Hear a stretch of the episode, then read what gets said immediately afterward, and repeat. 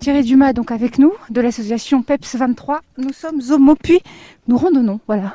Là on prend un tout petit chemin, on voit qu'il y a un chemin là aussi qui a été utilisé depuis fort longtemps, on bien que c'est un chemin qui a été tracé par l'homme, hein, et qui va nous mener directement sur une espèce de, plage de pierre, d'ailleurs il n'y a pas d'autre mot. Et la carrière noyée va se mettre devant nous. C'est pas forcément facile à trouver si on ne connaît pas du tout. Là, vous avez encore des pierres, regardez, qui a été ça a été taillé par l'homme, vous voyez, pour servir à délimiter le chemin. Alors maintenant, cette pierre sert souvent au, aux funéraires, hein, beaucoup à la constitution de, bah, de tombes. Hein. Ce sont du granit local, vous voyez, passé devant une entreprise qui est assez connue, qui travaille là-dessus. Plus que bon, les pavés, on ne pave plus les rues.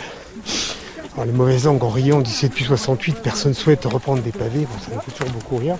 Quoiqu'à Paris, il y a encore beaucoup d'endroits pavés. Euh, Guéret, d'ailleurs, vous, je ne sais pas si vous avez connu Guéret dans les années 70. Non, vous n'étiez pas là. Alors je vais vous expliquer quelque chose que les anciens vont se rappeler. Moi-même qui étais jeune à l'époque, très jeune, je me rappelle très bien.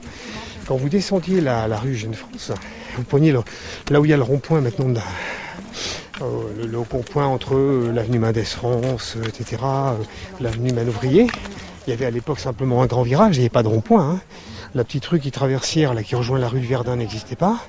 Et vous aviez, euh, jusqu'en haut de l'avenue Manouvrier, jusqu'à la route de au carrefour au feu de Montluçon, enfin feu de la route de Montluçon là-haut, c'était du pavé.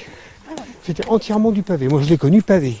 Même à Paris, il y en avait beaucoup. À... Ah, ça, a disparu. Enfin, il y a certains endroits où il y en a encore. Hein. Il y en a encore, tout à fait. Bon, beaucoup ont été démontés. Il faut dire à une, à une époque qu'on connaît bien, il y a 50 ans, un peu plus de 50 ans maintenant. Mais c'est vrai qu'il y avait énormément de zones pavées.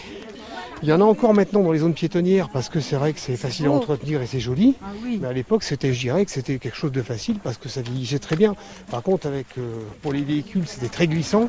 Rond, généralement, est très glissant. Et c'est au milieu de ces pavés qu'on avait le fameux passage clouté, puisque de toute façon, vous ne peignez pas en général. J'avais un collègue quand je faisais mes études qui avait sur son bureau un gros clou de Paris, qui est un gros clou comme ça. Voilà, nous voilà la fameuse carrière. on voit bien l'exploitation en face, hein, vous voyez sur la paroi. Alors imaginez qu'ici on a fait la baleine, donc c'était une énorme, énorme roche ronde, arrondie, un peu en forme de baleine, c'est-à-dire qu'une partie plus haute et une partie plus basse comme une queue, et qui a été totalement donc exploitée le long là-bas.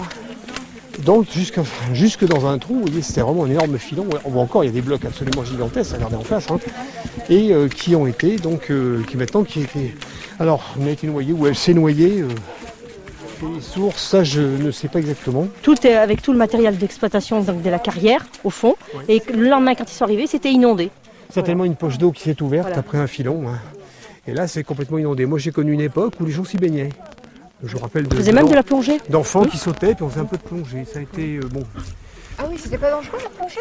Alors euh, c'est comme le reste, ça va être fait. Maintenant il y a un, maintenant le spot de plongée local est à côté de la forêt du Temple une ancienne carrière aussi qui est à côté de la forêt du Temple. En, à la belle saison, l'eau est beaucoup plus bleutée. C'est plus sympa bah, à faire que le ciel.